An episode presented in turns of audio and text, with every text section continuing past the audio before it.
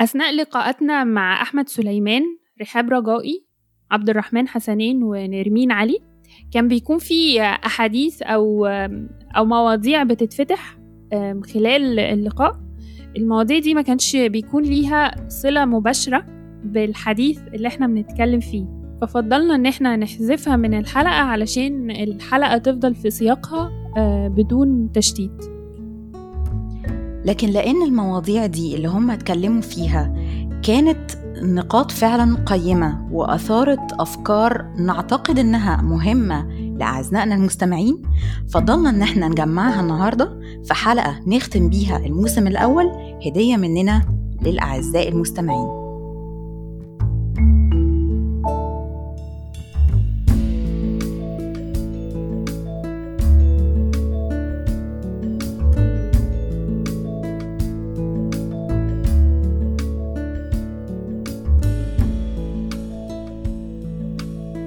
في الحلقة الأولى مع أحمد سليمان اتكلم عن الفرق ما بين الأجيال ورؤيته للجيل اللي أصغر منا وكمان التحديات أو المصاعب اللي هو من وجهة نظره شايفها في جيلنا الحالي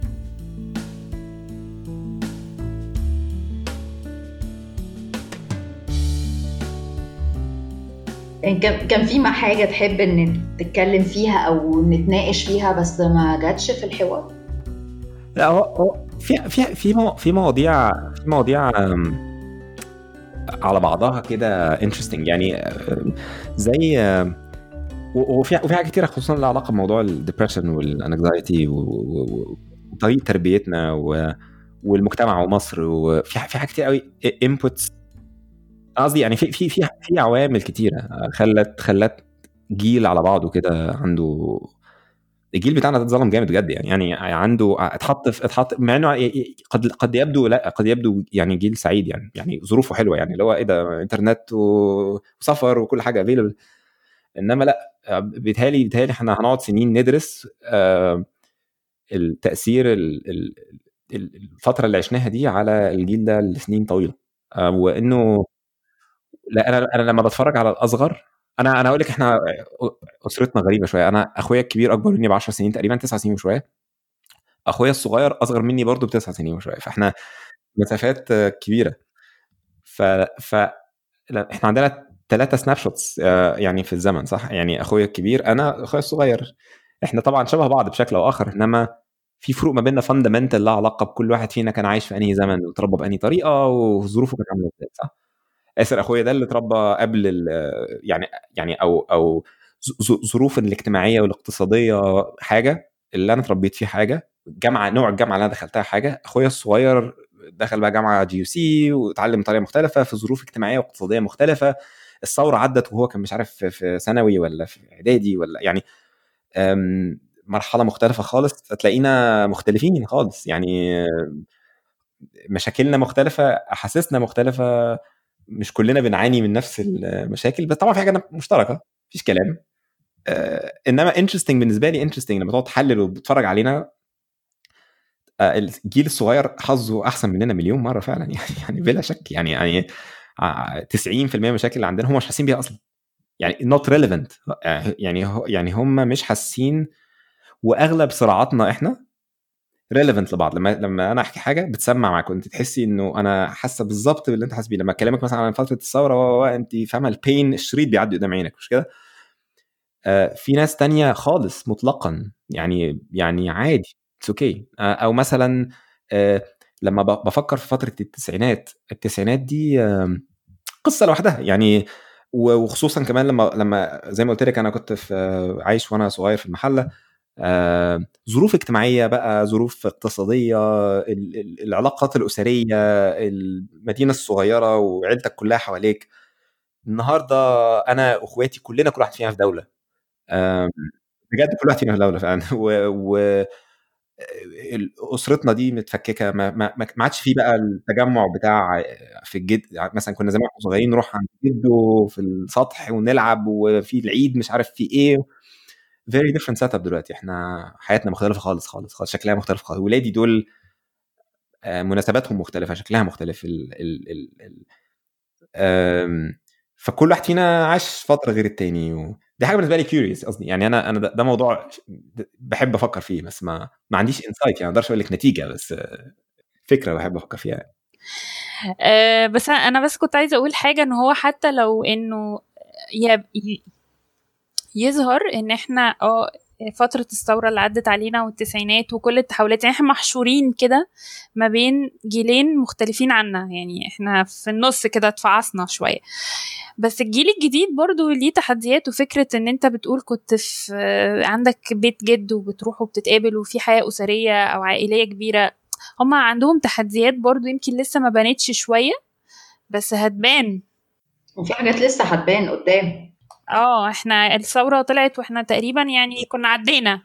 صح بس إحنا إحنا الجيل اللي شاف حروب ثورات وجمع okay؟ وأربع رؤساء بيطيروا. رؤساء. global pandemic مش آخر آخر global pandemic حصل 1918 بجد والله. هنشوف حالة جفاف يعني هنشوف هنشوف وشفنا الإنترنت. شفنا الإنترنت شفنا بيطلع الإنترنت و... بيطلع. ش... تحولنا للميديا التلفزيون مات وبقت كل حاجة أو يعني بلاش أقول مات عشان الناس تزعل. ال... الإنترنت بقت هي ال media main media source شفنا صناعة الصحافة وهي تقريبا بتموت وبتتحول وبتتشكل. شفنا لأول مرة في العالم آه الطيران كله يقف. يعني العالم بيبطل يسافر خالص. ده أنا أنا ما أعرفش إمتى. يعني في تاريخ العالم كله العالم قفل طبعا بيتهيألي إن ال Spanish flu كان في حاجة شبه كده بس على تاريخ العالم كله على الأقل الناس كانت بتسافر بالجمل يعني بت يعني في أي نوع من الحركة. إنما لا إحنا إحنا برضو يعني لا مش شوية اللي حصل فينا ده. أزمات اقتصادية لحظه بس 2008 أزمة اقتصادية قلبت الدنيا. devaluation للجنيه الجنيه خسر نص قيمته لا يعني لا معلش إحنا ال ال قلبت عليا المواجع يا أحمد. هقوم أقطع شراييني أنا هبتدي اعيط أنا قصدي قصدي بجد لما ت zoom in وتتفرج على كمية الصدمات أنا أنا بس بقول كده عشان ن appreciate إحنا الحمد لله إن إحنا تمام والله. يعني يعني يعني إحنا يعني يا جماعة إيه رفقا برضه بنفسنا. إحنا عدينا بكتير. way too much موضوع إنه إحنا دلوقتي at least ال ال أنت عارف مثلا أقول لك حاجة أنا تقريبا كل أصحابي معارفي كلهم مش في مصر. يعني أنا لما بنزل مصر ما عادش عندي غير واحد صاحبي بس في مصر أو اثنين كل دفعتي ولا في الجامعة ولا كل الناس اللي بتشتغل في ال IT بالذات يعني الناس اللي بتشتغل في ال sector بتاعنا يمكن ايمان يعني تبقى relevant أكتر الموضوع ده. تحس إنه كلهم بيسافروا طبعا مش عارف 90% منهم ممكن في ألمانيا بالذات. اللي في أمريكا واللي الهجرة الجماعية دي شيء حديث خالص. ده حاجة دي حاجة حصلت في آخر يمكن أربع خمس سنين. ده ده مش ده مش مش نفس الباترن اللي كنا بنشوفه مثلا من من التسعينات والثمانينات كانت دايما في ناس بتسافر وكل حاجة. إنما مش هجرة جماعية كده. يعني مش مش مش في قطاعات كاملة على بعضها. أي حد فيهم بيلاقي فرصة بيسافر. ده مش ده ده ده جديد علينا. ده someone محتاج يقعد يفكر ليه ده بيحصل وليه وليه ليه وصلنا لكده و, و و... وتأثير ده تأثير ده علينا إيه؟ يعني التاثير ده علينا إحنا كمجتمع يعني مش مش مش بس ك, ك... يعني سيبك من البلد أنا أنا بتكلم حتى تأثير إحنا كناس كأفراد كأسر كعائلات. ده هيأثر علينا إزاي لما ما عدناش بنعرف نتقابل كده ونتقابل مرة في السنة؟ لما آه فعلا. أقصى طموحي دلوقتي إن أنا أجمع صحابي في فيديو كول. كل حد دلوقتي في بلد يعني اللي قاعدين في مصر يا إما عندهم ظروف يا إما طب إحنا إيه؟ إحنا إحنا أنا حاسة إن أنا هعيط. دخلنا على الاحباط لا نرجع بقى للابديت شفتي انت ادي اخر تقولي لي ما, ما بيجيلكش إحباط؟ لا طبعا في. عايزة إحباط قولي لي. لا موجود.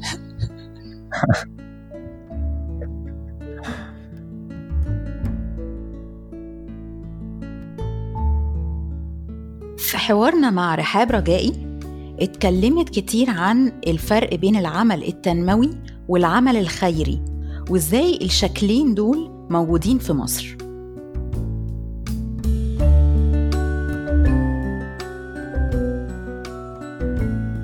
أنا مهتمة بالجزء اللي هو بتاع الحرفيين ده.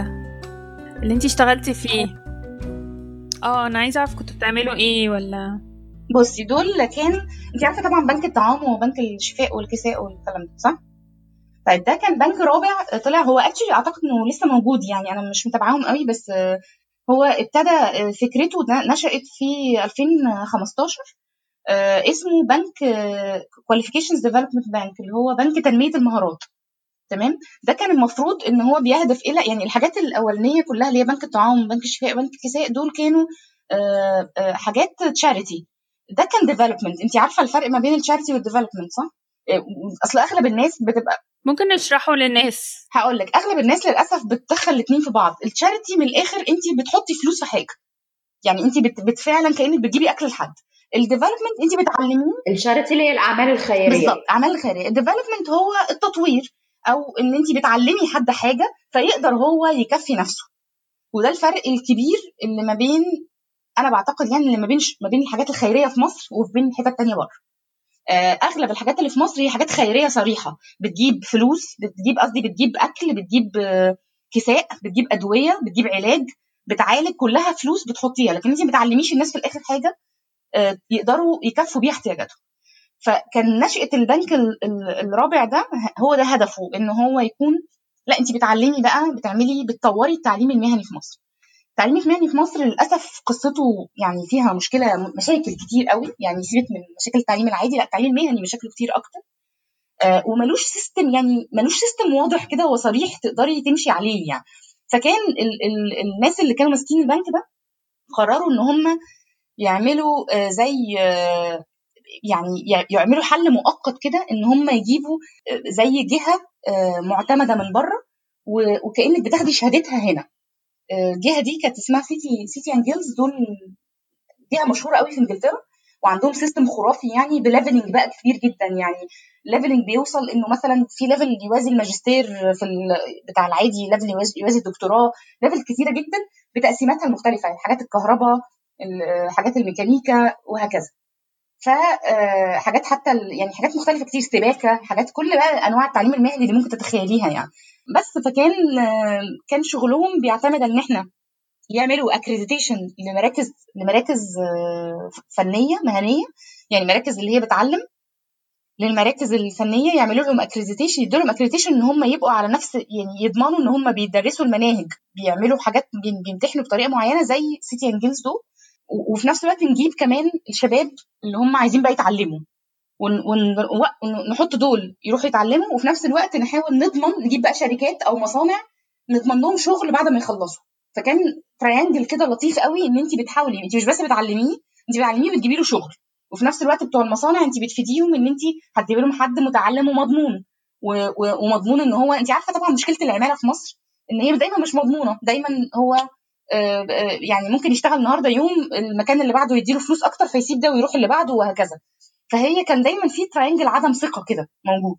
فكان هدف المكان ده إنه بتعلمي الناس بتخلي فيه centers على مستوى عالي بتخرج ناس بشهادات يقدروا even يشتغلوا بيها بره لأنها معادلة متعادلة مع مع City & Guilds بتاعت بره. نمرة ثلاثة بتجيبي qualified labor للمصانع اللي محتاجة ده. فبالتالي هي يعني ال triangle بيكمل بعضه. هي vicious cycle في الآخر. انت في دايرة دايرة مفرغة. فانت لو حليتيها هتحلي كل الجوانب. فده كان هدفه يعني. أنا اشتغلت معاهم سنة تقريبا كنت بشتغل أكتر في في ال material بتاعت ال marketing وإن أنا و meetings بقى إن أنا أروح أشوف الناس اللي هي بتوع المصانع دول ونقنعهم بالحاجة وكده. آه وبعدين ما كملتش بقى يعني. بس أعتقد انهم مكملين دلوقتي. كنت رحت زرتهم من فترة والدنيا ماشية يعني. انت هي هي منظمة واحدة في مصر اللي بتعمل الشغل ده يا رحاب؟ ما تعرفيش جهات تانية بتعمله لا طبعا في جهات تانية في جهات تانية. بس هي ما هي دي من مشاكل التعليم المهني في مصر إنجي إن هو آه للأسف عامل زي الجزر المتفرقة. مفيش حاجة كده بتجمعه عارفة؟ مفيش سيستم موحد. كل واحد بيشتغل بمزاجه. الناس المراكز الخاصة بتشتغل بمزاجها. المراكز اللي تبع التعليم الوزاره وزاره التعليم العالي التعليم هي وزارة التعليم قصدي التعليم المهني ده تقريبا جوه وزارة التعليم العالي التعليم التعليم التربية والتعليم يعني. يعني ده جزء يعني. آه آه بالظبط. بيشتغلوا بطريقة. آه الناس ال ال المصانع ليها طلبات فممكن يبقوا هم بيخرجوا ناس تبعهم. يعني عارفة اللي هو ما فيش حاجة موحدة كده بتخرج لك ناس انت عارفة انه الشخص اللي متخرج من آه مثلا كهرباء تركيبات كهربائية هيبقى الكواليفيكيشن بتاعته 1 2 3 مفيش الكلام ده. فاهمة؟ فهي النقطة دي فيها مشكلة للأسف شوية يعني.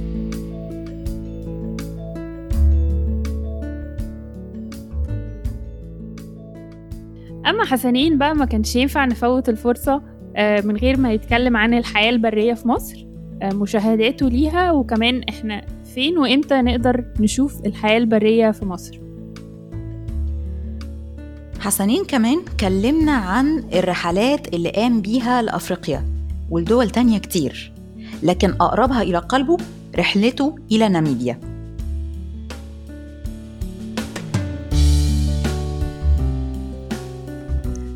طب انت ممكن تحكي لنا بقى للناس اللي هي إيه اللي هي متابعينا عن ممكن حاجات حصلت أثناء مشاهدتك للحياة البرية. كانت بالنسبة لك يعني لقطات كده ممكن لقطة أو اتنين كانت حاجة فوق الخيال. انت ما تخيلتش إن انت ممكن تشوف حاجة زي كده؟ آه الموقف اللي أنا فعلا مأثر في دماغي قوي من أيام ما كنت صغير كان في الفيوم. أنا كنت بطلع الصبح مثلا آه في طبعا في اللي هو الترع والحاجات اللي زي كده في الفيوم كتيرة في الفترة دي.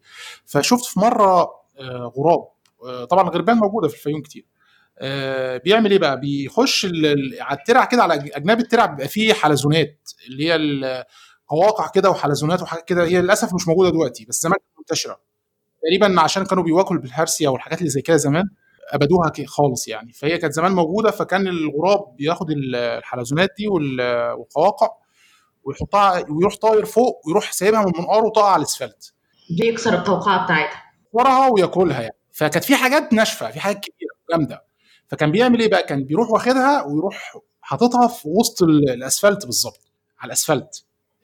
ويقف ويروح سايبها كده ويقف كده على جنب على ناصية الطريق كده. ويستنى بقى العربيات تيجي كده تعدي عليها. مجرد ما العربية تيجي وتهرسها يروح هو مخليها تعدي ويروح هو مخلص واخد الحاجة اللي هي اللي طلعت من قلب القواقع دي. ناصح جدا. جدا لا الغراب ذكي جدا. المنظر ده أنا أصلا للأسف شديد أنا كان يعني يومها بقى أنا كان نفسي يبقى معايا كاميرا وكان نفسي إن أنا أبقى بصور أو حاجة زي كده. بس طبعا إمكانيات زمان كانت صعبة شوية في الموضوع ده. فدي من من اللقطات اللي أنا مش هنساها يعني. أعتقد برضو كانت أول مرة في حياتي أقابل ضبع. أنا كنت كنت موهوم صراحة يومها يعني. فاليوم ده أنا كنت في تنزانيا برضو وطالع من الخيمة الساعة 6 الصبح. آه لقيت ده كده يعني أنا عارف إن أنا في سرنجيتي وعارف إن أنا في مكان محمية وكده بس ما تخيلتش إن أنا أقوم الساعة 6 الصبح ألاقي ضبع قدام الخيمة بالظبط. يعني كان بيني وبينه مثلا 2 متر 3 متر حاجة زي كده. وهو ببرود شديد جدا بص لي كده وكمل طريقه. وهو عارف إن هو مش جاي عشان هو هو هو كائن قمام فالقمامة يعني وهو شم تقريبا ريحة مثلا أكل بايت أو حاجة زي كده أو حاجة من ليلة التخييم أو حاجة زي كده فجاي بيدور على حاجة ياكلها. بس أنا أنا طبعا لما فتحت الخيمة كده ولقيته قدامي أنا يعني كان أول مرة في حياتي. شفته بعدها كتير طبعا بس هي كانت أول مرة في حياتي أشوفه قدامي كده من غير طبعا عربيات ومن غير أي حاجة. من اللقطات اللي ما برضه في لقطة كمان قريب من سنة تقريبا أو سنتين سنة ونص تقريبا. جيت برضه يعني جنب المخيم بالظبط كده طالع يعني أنا عاده بطلع من المخيم بطلع مثلا القرية اللي جنبنا بشتري خضار بشتري حاجة حاجات زي كده يعني. أه ففي يوم أنا كسلت إن أنا أروح مشي. أنا دايما بتمشى في الحتة دي. أه طلعت على رجلي كده عادي ده اللي هو الطبيعي بتاعي. بس في اليوم ده أنا لقيت نفسي تعبان فرحت واخد العربية. مجرد بس ما طلعت من باب المخيم لقيت نمر مرقط اللي هو معدي كده من قدام المخيم كان من بعد العصر. فهو بالنسبة لي إن أنا أشوف النمر ده في المكان ده في التوقيت ده كان حاجة صعبة جدا. ويمكن تقريبا ما اتكررتش تاني. النمور عاده النمور عادة بتبقى بعيدة عن تجمعات البشر ما بتنشطش إلا بالليل. يعني عشان يبدأ يتجول مثلا في القرية أو حوالين القرية هيبقى بالليل. إنما العصرية والاقيه ماشي قدام بوابة المخيم كده دي كانت حاجة صعبة قوي أول مرة أشوفها. ربنا ستر إن أنا كنت في العربية. أنا في العادة إن أنا بتمشى في الحتة فالحمد لله يعني. تتمشى في الأدغال يا راجل حرام عليك.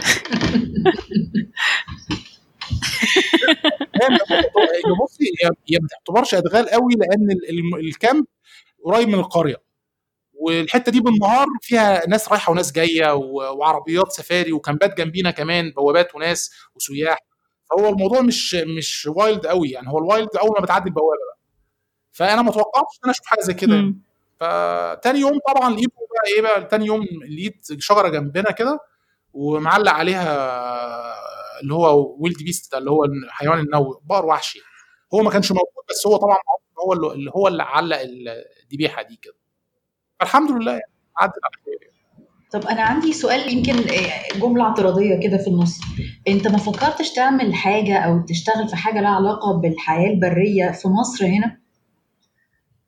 آه عملنا حاجة زي كده في 2012 2013 مم. أنا وشباب أصحابي هنا في مصر عملنا زي group كده و- و- ومجموعة كده آه، اسمها Egypt Geographic مم. الكلام ده في 2013 أعتقد أو 2014 مش متذكر بالظبط. وعملنا معارض تصوير هم كلهم برضو آه، مهتمين بالتصوير والحياة البرية آه، مصريين طبعا كلهم. آه، عملنا معارض و- وأشرفت عليه وزارة البيئة في اليوم ده أنا فاكر. وكان آه، الموضوع كان جميل جدا. بس للأسف يعني ضغوط الحياة بقى على على المجموعة آه، ما ما خلتش التجربة إنها تكمل للنهاية يعني. بس كان كلها تصوير فوتوغرافي؟ تصوير فوتوغرافي وأنشطة ومسابقات وجولات رحلات آه، في الطبيعة و bird watching وكذا حاجة يعني. هم دلوقتي يعني الشباب اللي كانوا معايا أصحابي برضو يعني أغلبهم يعني بدأوا برضو لسه في المجال بس يعني في اللي احترف المجال وبقى بينظم رحلات برضو آه، في في مصر. وفي اللي يعني بعد تماما بسبب طبعا ظروف الحياة وكده وال- والشغل وكده. بس دي كانت تجربة يعني كانت ناجحة جدا في أولها بس ما ما الاستمرارية بتاعتها للأسف هي اللي ضيعتها. هو في مصر فين؟ يعني لو حد حابب يشوف الحياة البرية في مصر آه إيه الأماكن اللي أنت ترشحها وأنهي مواعيد في السنة؟ أكتر حاجة أنا أعرفها وحافظها يعني الفيوم الفيوم جميلة جدا. الفيوم في الشتاء بتبقى ممتازة لمشاهدة الطيور المهاجرة تحديدا. الفترة دي بيبقى فيه طيور جاية من أوروبا آه، في بداية الشتاء ال- ال- الطيور الأوروبية وال- واللي هي من آسيا بتحاول بتعدي من على مصر ناحية أفريقيا عشان تقضي الشتاء هناك آه، في جو ألطف بالنسبة لهم. وعلى بداية الصيف بتبدأ ترجع تاني لأوروبا. فأحسن واهم المعابر بالنسبة للطيور هي مصر. خصوصا منطقة اللي هي الب- البحر الأحمر البحر الأحمر والصحراء الشرقية وشبه جزيرة سيناء والفيوم معاهم برضو أحيانا. هو في القاهرة في القاهرة كمان مفيش كمان يعني في مكان جميل جدا اللي هو المناطق الخيرية برضو أصحابي هناك بيروحوا وبياخدوا مركب مثلا وبيصوروا الصبح بدري آه، طيور جميلة جدا. بس طبعا عشان تشوف طيور يعني طبعا التوقيت مهم جدا في الحاجات اللي زي كده. يعني يعني لو رحت الظهر مش هشوف أي حاجة في أي مكان. آه، لازم الصبح بدري أو بعد العصر أحيانا الجو بيبقى حلو وتلاقي الطيور تبدا تتحرك وتبقى نشطة وكده. أسوان طبعا أسوان جميلة جدا. أسوان فيها اللي هي الجزر اللي هي اللي ورا السد هناك فيها برضو طيور جميلة جدا مهاجرة ومقيمة برضو. آه، بالنسبة للحيوانات بقى اللي هي الحيوانات اللي هي ال- الكبيرة من غير الطيور الموضوع صعب جدا في مصر للأسف. لأن أغلبها شبه انقرض بسبب الصيد وبسبب إن هم آه أصلا كمان الحيوانات دي بقت بتخاف من البشر. فعشان تخش الصحراء تدوري على غزال أو تدوري على آه، في عندنا إيه مفترسات في القطط البرية في الحاجة- نوع كده من الوشق اللي هو آه، آه، في في كمان الضباع الطبع المخطط بس الحاجات دي كلها شبه انقرضت للأسف يعني. آه، يعني في حاجة منهم هتبقى صدفة يعني.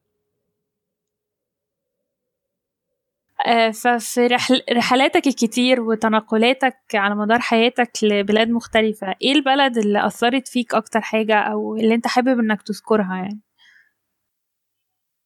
آه، هو ال- للأمانة يعني أنا في بلد واحدة هي كنت دايما ما كانتش على بالي خالص ولما رحتها بالصدفة آه، كانت بلد جميلة جدا وفوق الوصف بصراحة.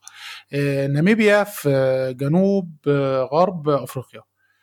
ناميبيا بالنسبة لي أنا كنت أعرف إن هي صحراء بس وما فيهاش كتير غير محمية إيتوشا اللي هي فيها حيوانات وكده بس هي بلد يعني بالنسبة لي كانت هي صحراء. فبالصدفة في 2017 كان مجموعة من أصحابي المصريين آه، رحالة برضو بيحبوا السفر والرود تريبس وكده آه، نظمنا رح... نظموا رحلة لزامبيا وناميبيا وبوتسوانا. فأنا أول ما سمعت كلمة بوتسوانا بالنسبة لي بوتسوانا بالنسبة لي زي تنزانيا وكينيا كده. آه، برضو بلد مشهورة جدا بالحياة البرية وغنية وفيها مناظر جميلة. فروحت عشان بوتسوانا بس مش في دماغي خالص ناميبيا وشوية زامبيا عشان شلالات فيكتوريا وكده. ف بداية الرحلة كانت في ناميبيا وكانت خمس أيام. أنا كنت أتمنى إن الرحلة تبقى أطول من كده لأن البلد بصراحة فوق الوصف. آه، بلد جميلة جدا آه، فاضية مساحة كبيرة قوي تقريبا 800 ألف كيلو متر مربع تقريبا يعني أقل من مصر بحاجات بسيطة.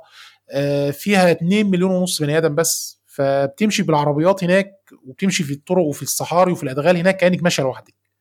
مفيش أي زحمة مفيش أي البلد البلد فيها كل أنواع السفاري يعني فيها كل المستويات اللي هي الجغرافية فيها سهول وفيها سافانا وفيها آه، صحاري وفيها شواطئ على المحيط الأطلنطي جميلة جدا فيها حيوانات مختلفة تماما فيها يعني يعني بتاع ده الهندسة المعمارية بتاعتها المدن المدن اللي فيها على الطراز أغلبها تحس إن انت ماشية في ألمانيا يعني طراز ألماني كده لأن الألمان تقريبا كانوا مستعمرينها في فترة كبيرة فمتأثرة جدا بيهم.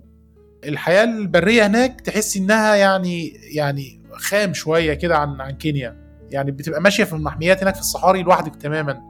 بلد من أحسن البلاد اللي يتعمل فيها رود تريب طرق بشكل عام كويسة آه، فيها تسهيلات كتير آه، لا بلد مختلفة أنا ما كنتش أتخيل إن دي أفريقيا بصراحة يعني بلد بره أفريقيا خالص يعني.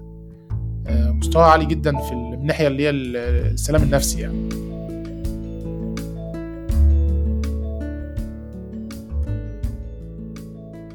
المقطع اللي اتحذف من حلقة نرمين كان بصراحة حسن الختام يعني. هو كان بيتكلم عن العلاقات آه، اللي في حياتنا. والكلام فتح حوار ما بيننا إحنا التلاتة. إزاي بنشوف العلاقات دي في حياتنا؟ العلاقات الحقيقية المهمة اللي تستاهل إن إحنا نحتفظ بيها ونراعيها وننميها.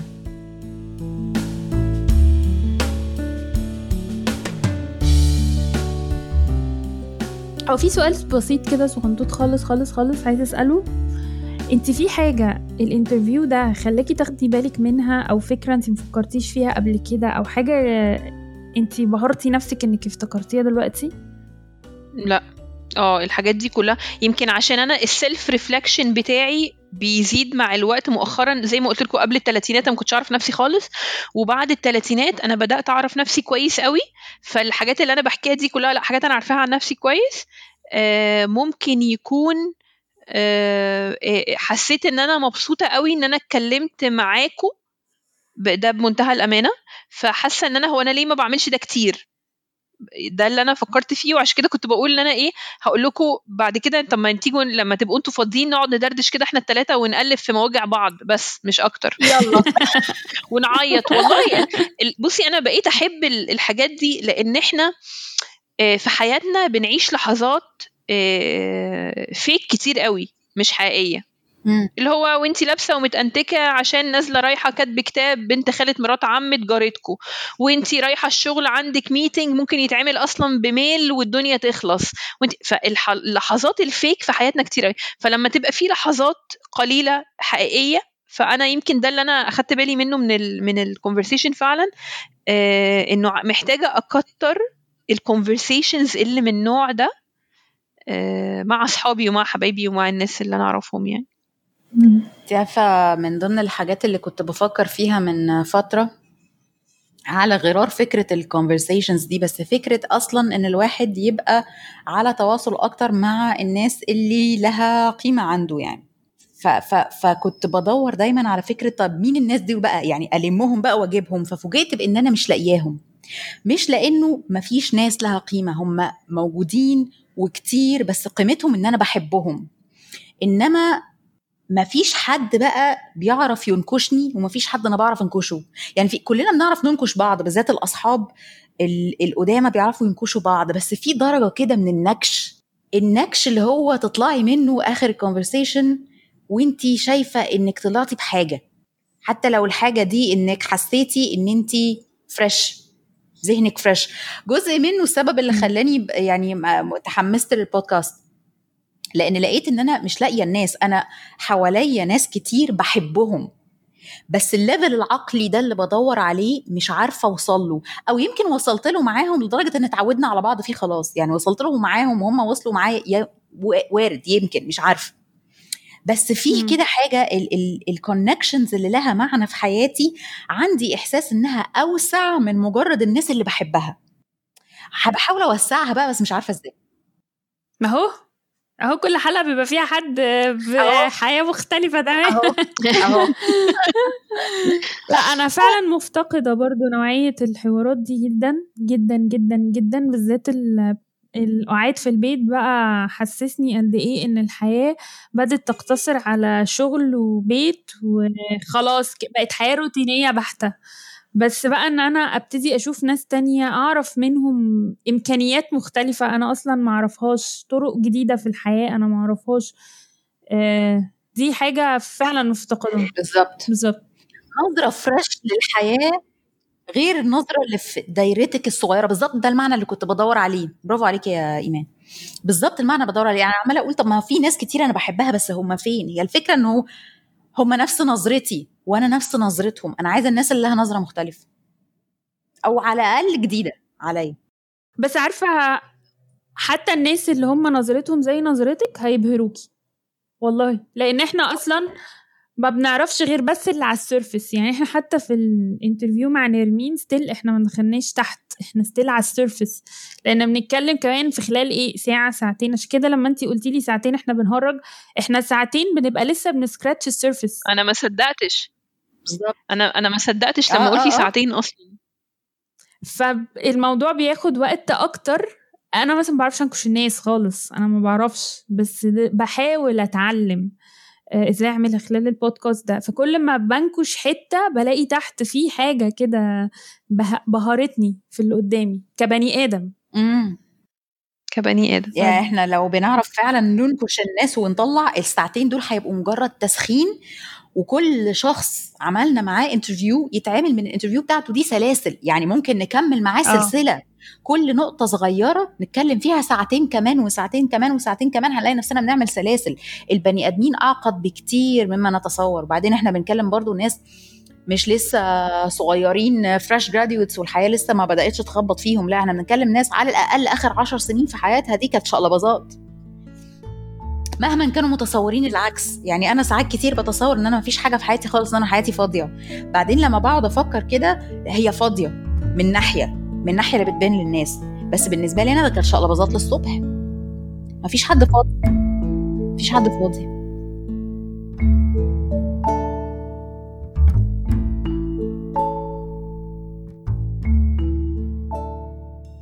هنا بتنتهي اختياراتنا لحلقة البونص. نتمنى إنها تكون عجبتكم. وكالعادة إحنا لسه بننتظر آرائكم ومقترحاتكم سواء بالضيوف أو بالمواضيع اللي تحبوا تسمعوها معانا في البودكاست على إيميلنا podcast.ourstories@gmail.com أشوفك الحلقة الجاية يا إنجي. أشوفك الحلقة الجاية يا إيمان. تصبحوا على خير. باي باي. باي, باي.